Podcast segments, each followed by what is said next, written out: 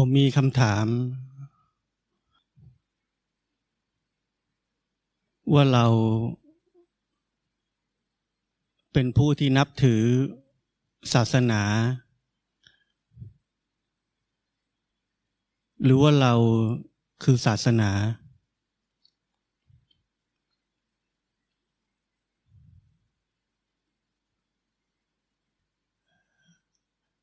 ตั้งแต่ในอดีตมา มนุษย์เรานั้น ล้วนป่าเถื่อน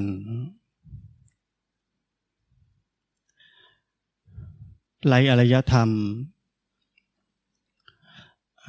ไรวัฒนธรรม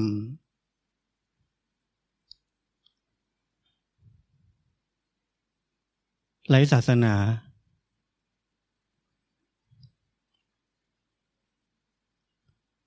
แล้วเราเริ่ม วิวัฒนาการ มีอารยธรรม มีวัฒนธรรม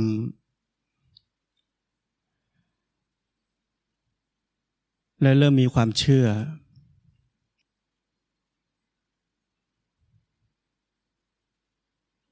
มีลัทธิเช่นลัทธิบูชาไฟ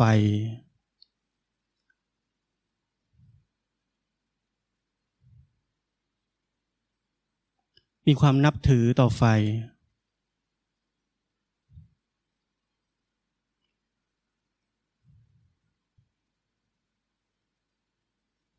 มีความ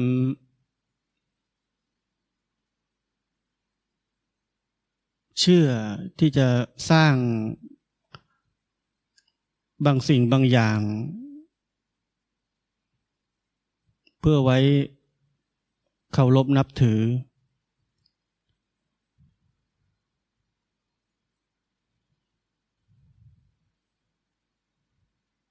นมาถึงวันนี้ วันนี้ที่เราเรียกตัวเองว่าเป็นชาวซีวิไล civilization เรามีทุกอย่าง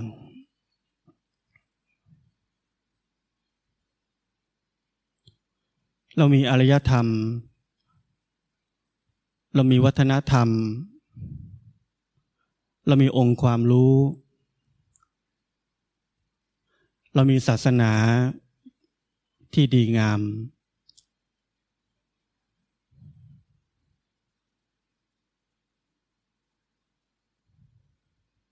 แต่จวบจนถึงวันนี้ โลกนี้ ยังคงป่าเถื่อนเหมือนเดิม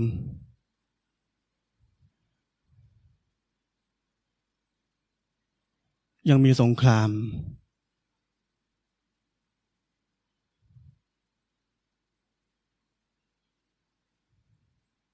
เมื่อผมพูดถึงคำว่าป่าเถื่อน เราเข้าใจกันว่ามันคือเรื่องใหญ่ในระดับสงครามหรือว่า การฆ่ากันเลยไหม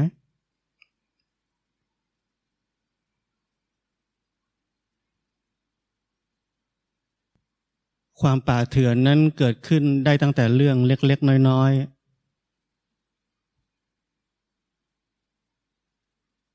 เช่นการนินทาว่าร้าย การให้ร้าย การทำร้ายคนอื่น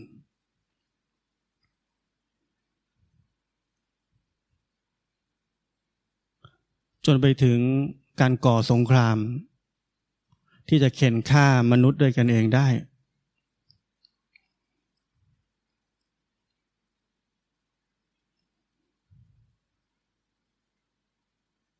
และความป่าเถื่อนนั้น ส่วนใหญ่ เกิดขึ้นจากเรา ซึ่งเป็นผู้นับถือศาสนา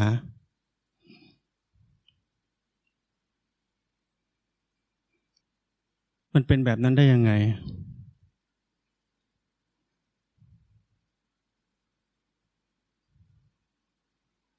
นั่นเพราะเราไม่เข้าใจว่าศาสนาคืออะไรกันแน่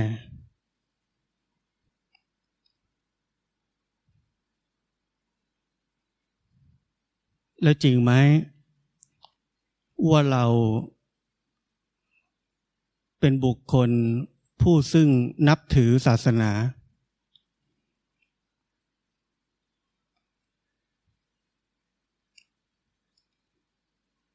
ทุกวันนี้เรารู้สึกว่าเรานับถือศาสนาจริงไหม เราชาวพุทธ เรานับถือศาสนาพุทธ จริงไหม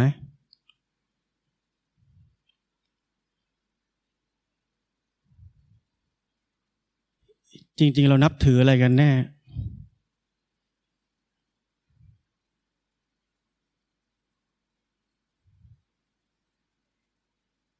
เราแค่นับถือ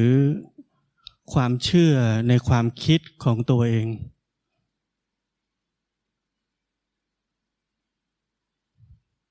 เราเชื่อว่าศาสนาพุทธดีที่สุดในโลกนี้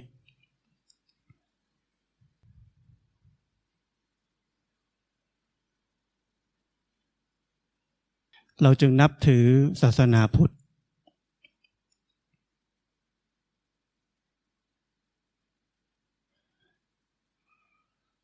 และเมื่อมีเรา ผู้ซึ่งนับถือศาสนาพุทธ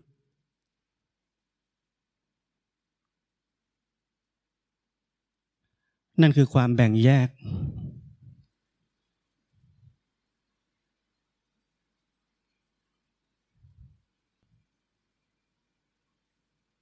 วันหนึ่งเราอาจจะเลิกนับถือศาสนาพุทธ ไปนับถือศาสนาคริสต์ไปนับถือศาสนาอิสลาม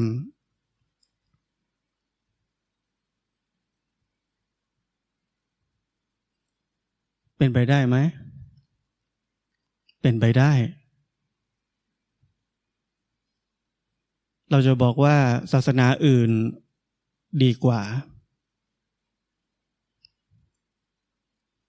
เราจึงนับถือศาสนานั้น ๆ ที่เราต้องการ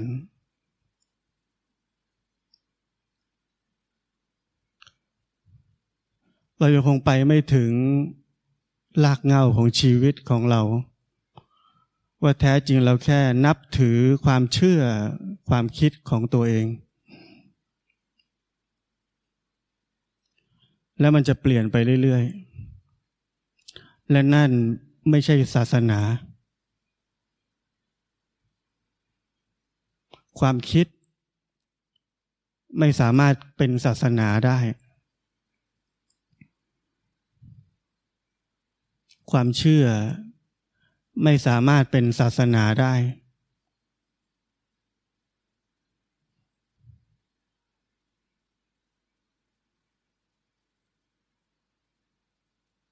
การที่เราเข้ามานับถือศาสนา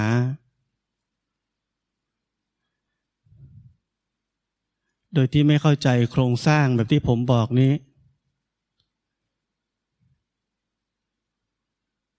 เราก็เป็นเพียงแค่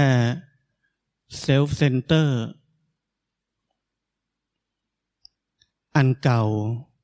อันเดิม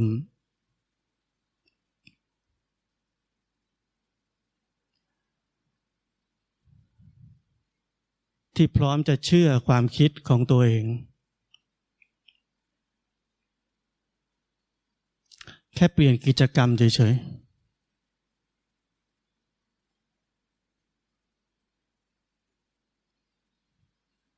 สิ่งที่เรากำลังทำอยู่นั้น ไม่ใช่ศาสนา และไม่มีความใกล้เคียงกับคำว่าศาสนาเลย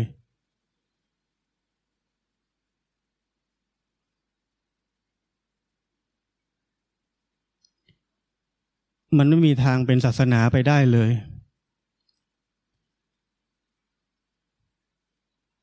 เพราะมันคือความแบ่งแยกตั้งแต่ต้นทาง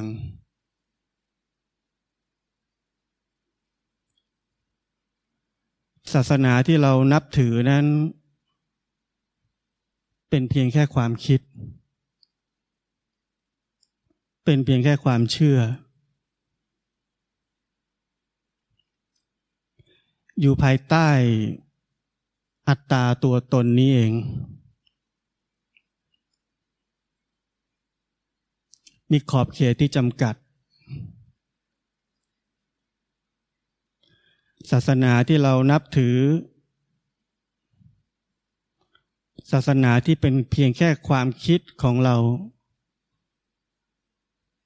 เป็นไปได้สูงสุดคือคำว่าดี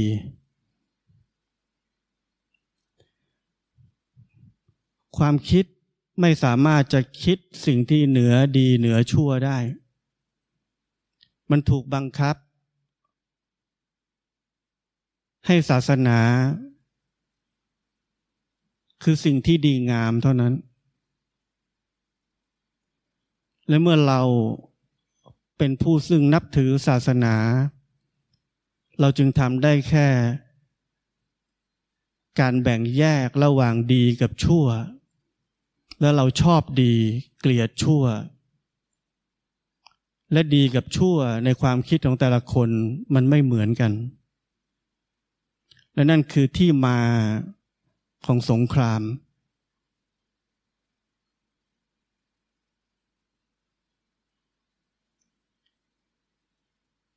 ที่มาของการ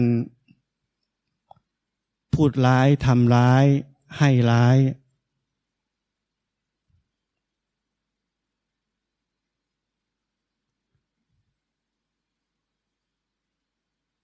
ทั้งหมดเพราะว่าเราไม่เคยเข้าใจว่า ศาสนาคืออะไร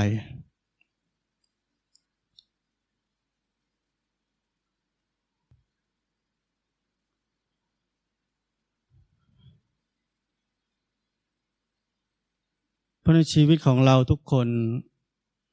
เราไม่เคยนับถืออะไร นอกจากความคิดหรือความเชื่อของตัวเอง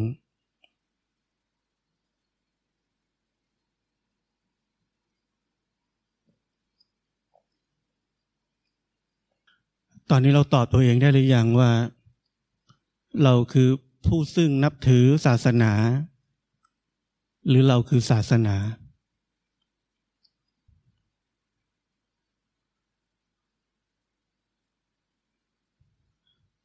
และศาสนาที่แท้จริง คือความไม่แบ่งแยก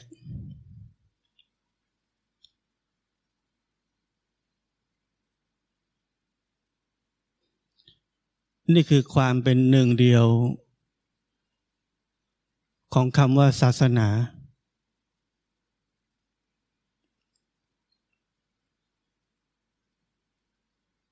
เพราะนั้นเมื่อเราจะปฏิบัติธรรม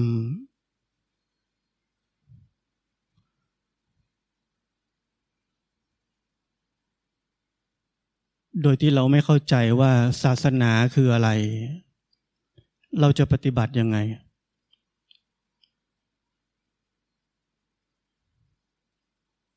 นี่คือจุดเริ่มต้น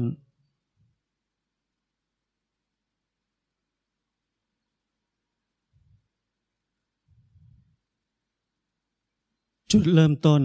เมื่อเราพ้นไปจากการตัดสินแบ่งแยก พ้นไปจากความปรุงแต่งทั้งปวง เหลือแค่ความเป็นทั้งหมดของชีวิตนี้ในแต่ละขณะ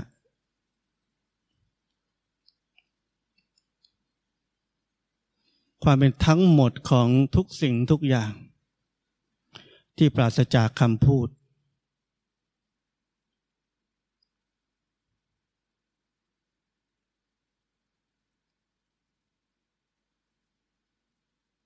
ในความเป็นทั้งหมดนั้น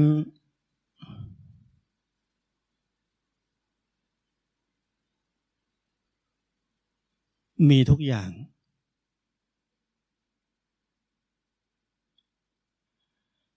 แต่ว่างจากความมีนั้น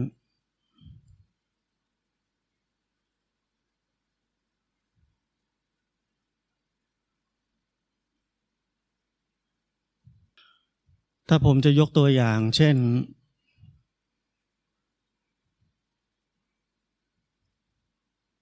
เมื่อเราขึ้นมาบนหอธรรมนี้ เราเจอพระพุทธรูป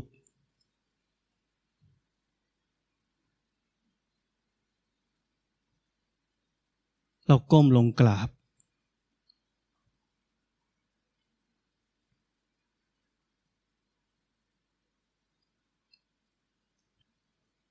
มีใครจะคิดไหมว่า ก้มลงกราบตามประเพณีเฉยๆ ไม่มีความนับถือ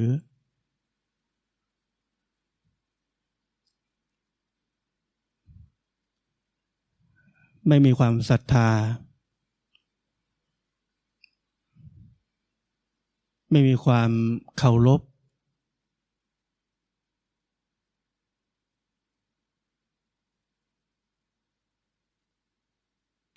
ผมเชื่อว่าชาวพุทธหลายคน เข้าใจว่าน่าจะเป็นแบบนั้นมั้ง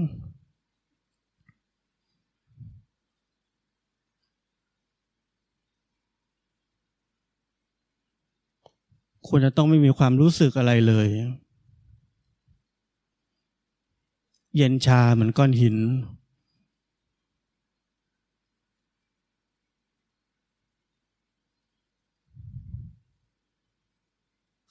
ถ้าเราคิดแบบนั้น มันก็คงต่างกับที่ผมบอกว่าการปฏิบัติธรรมนั้น หัวใจนั้นเต็มเปี่ยมไปด้วยความกรุณา แต่อย่าหาความหมายของความกรุณานั้น เพราะมันอธิบายไม่ได้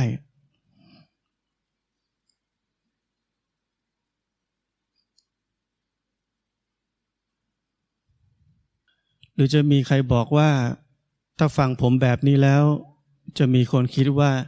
งั้นแปลว่ามีใช่ไหมความนับถือ พระพุทธรูป พระพุทธเจ้า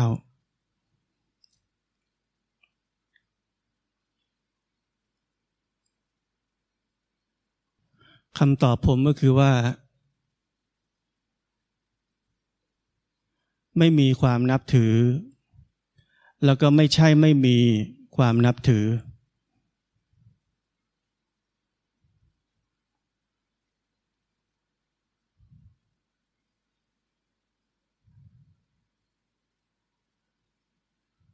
มันเป็นชีวิตที่คิดไม่ถึง ไม่ต้องพยายามคิด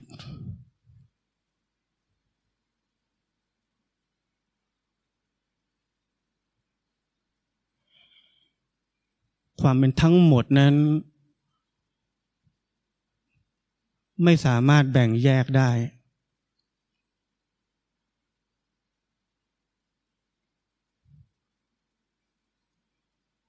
จะว่ามีก็ไม่ใช่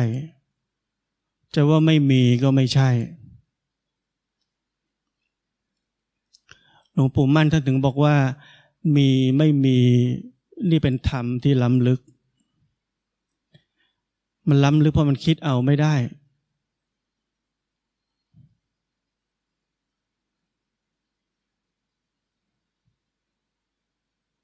แต่มันไม่ใช่ชีวิตแบบที่เราคิด เหมือนทะเลทรายที่แห้งผาก จิตใจเย็นชา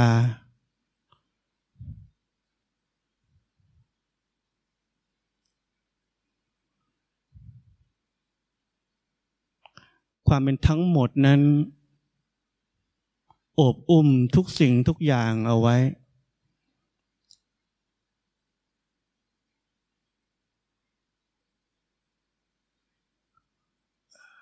เมื่อเราพูดถึงความนับถือ เรานับถือด้วยความคิด เมื่อเราเห็นพระ เห็นแม่ชี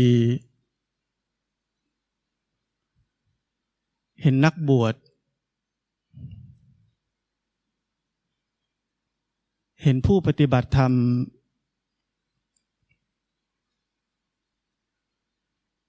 บางคนเรานับถือ บางคนเราไม่นับถือ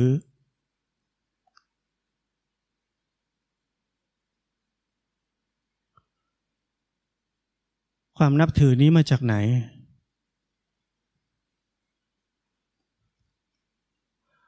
เราเห็นได้ยินประเมิน คุณสมบัติ คุณธรรม คุณภาพของคนคนนั้น เราใช้ความคิด เพื่อจะบอกว่าบุคคลคนนี้น่านับถือ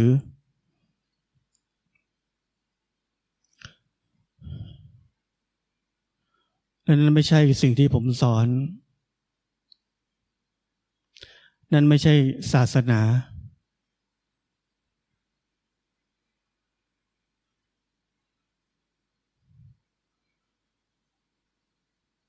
จนกว่าเรา จะเข้าใจว่าเราคือศาสนา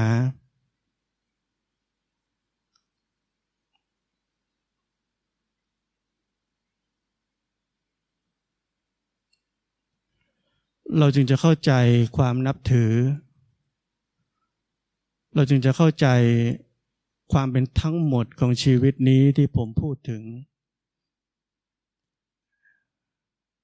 ที่มันไม่เกี่ยวข้องกับความคิดเลย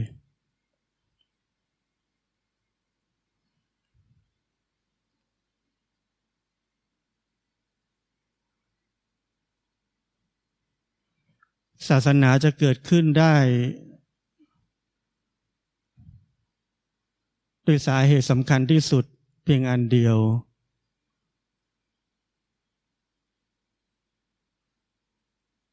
คือการสิ้นสุดการแบ่งแยก ทั้งหมดทั้งสิ้น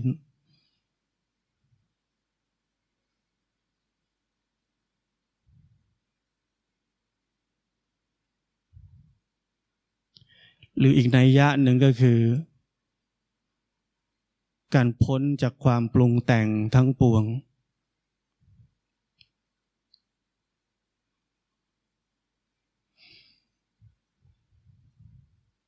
นี่คือประตูเดียว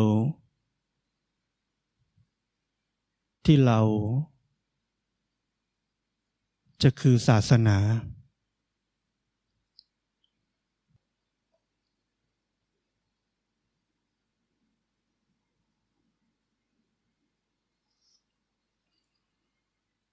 ถ้าเรามาไม่ถึงที่นี่ ศาสนาจะกลายเป็นแค่องค์ความรู้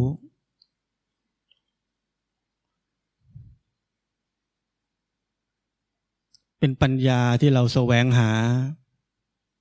ทางความคิด เป็นเพียงข้อสรุป ความจริง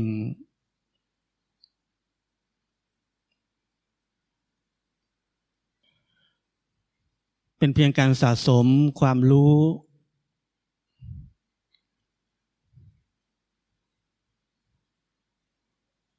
ที่ลึกซึ้ง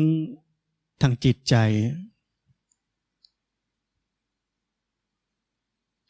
และนั่นไม่ใช่ศาสนา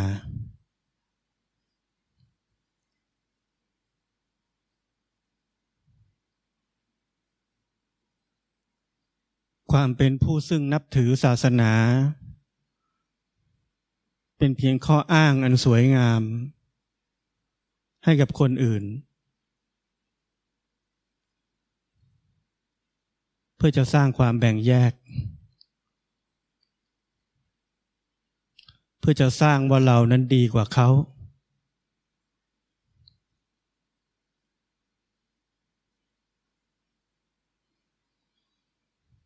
เพราะนั้นกระบวนการแบบนั้น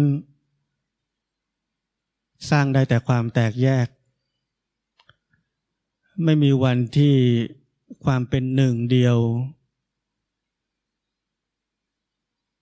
จะเกิดขึ้น ในชีวิตของเรา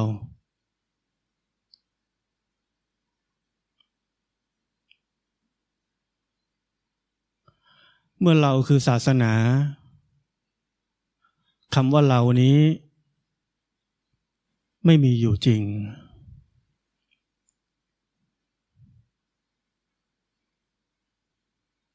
คงเหลือแค่ความเป็นทั้งหมดในขณะนี้เท่านั้น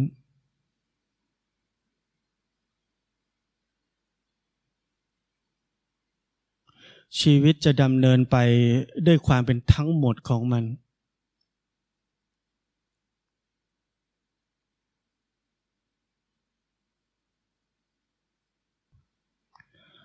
เมื่อผมพูดถึงตรงนี้ ผมจะอธิบายเพิ่มอีกนิดหนึ่งว่า มันไม่ใช่เราเป็นอิสระแล้ว มันไม่ใช่เราไม่ทุกข์แล้ว มันไม่ใช่เราจะไม่เกิดอีกแล้ว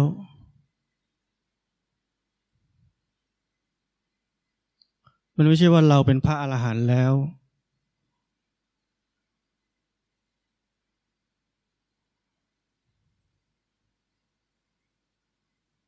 มันหมดสิ้นไอเดียของความเป็นเราไปนานแล้ว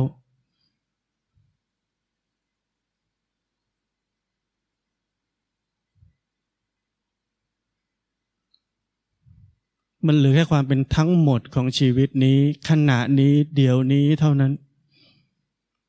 แล้วมันจะเป็นยังไงมันก็เป็นอย่างนั้น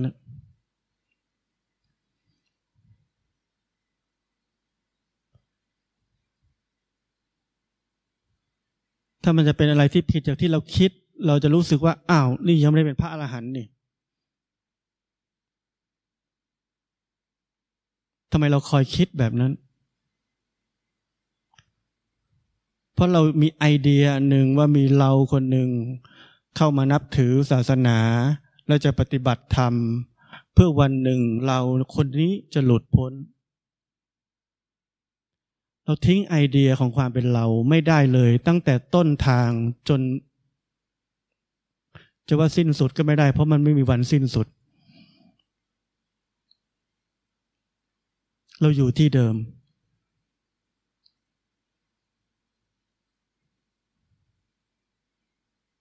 เราอยู่ที่ไอเดียเดิม เราอยู่ที่โครงสร้างเดิมของชีวิตคือ เรานับถือความคิดและความเชื่อของตัวเองเท่านั้นถ้าเราเชื่อว่ามีเราอยู่จริง ๆ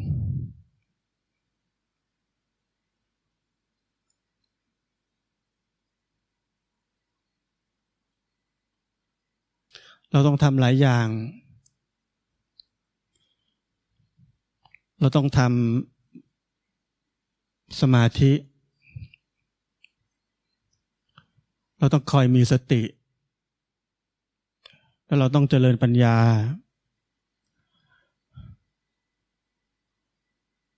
เมื่อเราฟุ้งซ่าน เราต้องกลับมาทำสมาธิ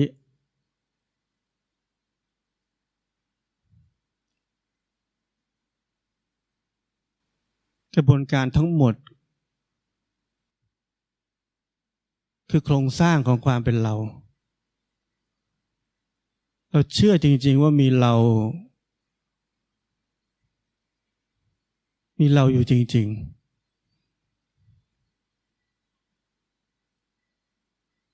เรากำลังทำชีวิตนี้ให้ดีกว่านี้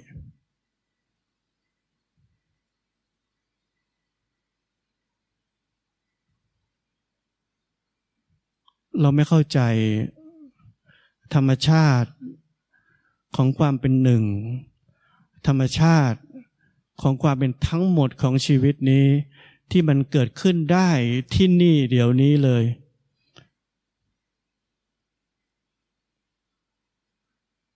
มันอาจจะมีน้อย แต่มันมี แต่ปัญหาคือพอมันมีน้อย เราไม่พอใจ เราจึงหาทางที่จะทำด้วยตัวเองให้มันมากกว่านี้ และนั่นคือทั้งหมดของวิธีปฏิบัติธรรมที่เราทำ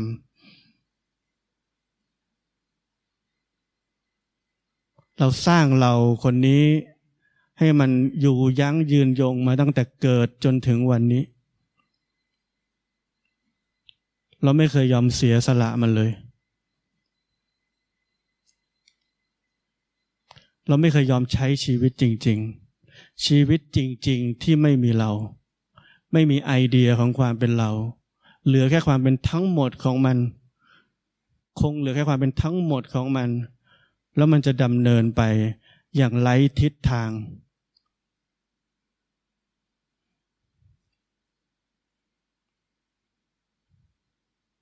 มันไม่มีทิศทาง นั่นหมายถึงว่ามันไม่มีอนาคตล่วงหน้า มันจะะเผชิญทุกสิ่งที่กำลังเกิดขึ้นในขณะนี้เท่านั้น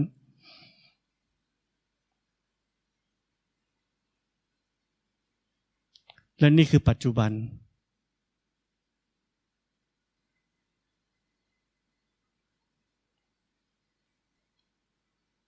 อย่าวาดภาพว่าเมื่อเราปฏิบัติธรรมแล้ว เป็นพระอริยบุคคลแล้ว เป็นพระอรหันต์แล้ว มันควรจะต้องเป็นยังไง อย่ามีภาพนั้น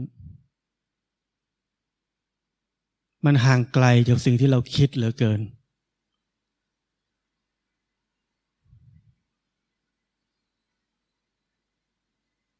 มันดูสูงส่งมากมายไหม ผมไม่ได้พูดแบบนั้น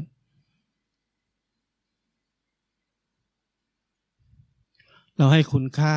กับเป้าหมาย สูงส่งเหลือเกิน ชีวิตเราจึงอยู่กับแค่อดีตและอนาคต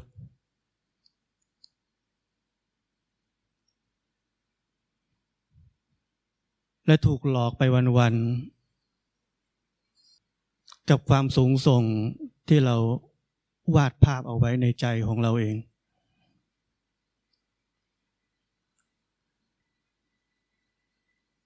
ไปดูว่าชาวพุทธเราโดนหลอก จากบุคคลทั้งหลายที่เราเชื่อว่าเป็นพระอรหันต์เราถูกหลอกได้ยังไง เพราะเราเอาใจไว้กับความเชื่อ ความรู้สึกถูกหลอกถึงเกิดขึ้น แต่ถ้าใจนั้นไม่ได้อยู่กับความเชื่อ ไม่ได้อยู่กับความคิด ไม่ได้อยู่กับการตัดสินแบ่งแยกให้คุณค่าลงความเห็นใด ๆ เราจะไม่เคยรู้สึกว่าถูกหลอก มันเหลือแค่ความเป็นทั้งหมดของชีวิตขณะนี้เป็นแบบนี้แค่นั้น เป็นอย่างนี้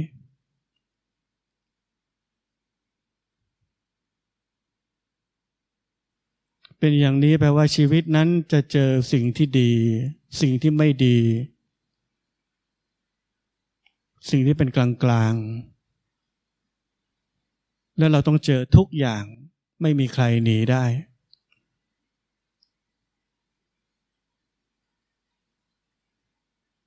แต่เราจะไม่ทุกข์ เราจะไม่เสียใจ เราจะไม่รู้สึกเซอร์ไพรส์ว่าทำไมต้องเป็นเรา ราะเราเข้าใจว่าอะไรคือศาสนา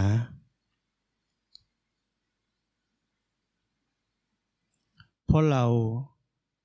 คือศาสนา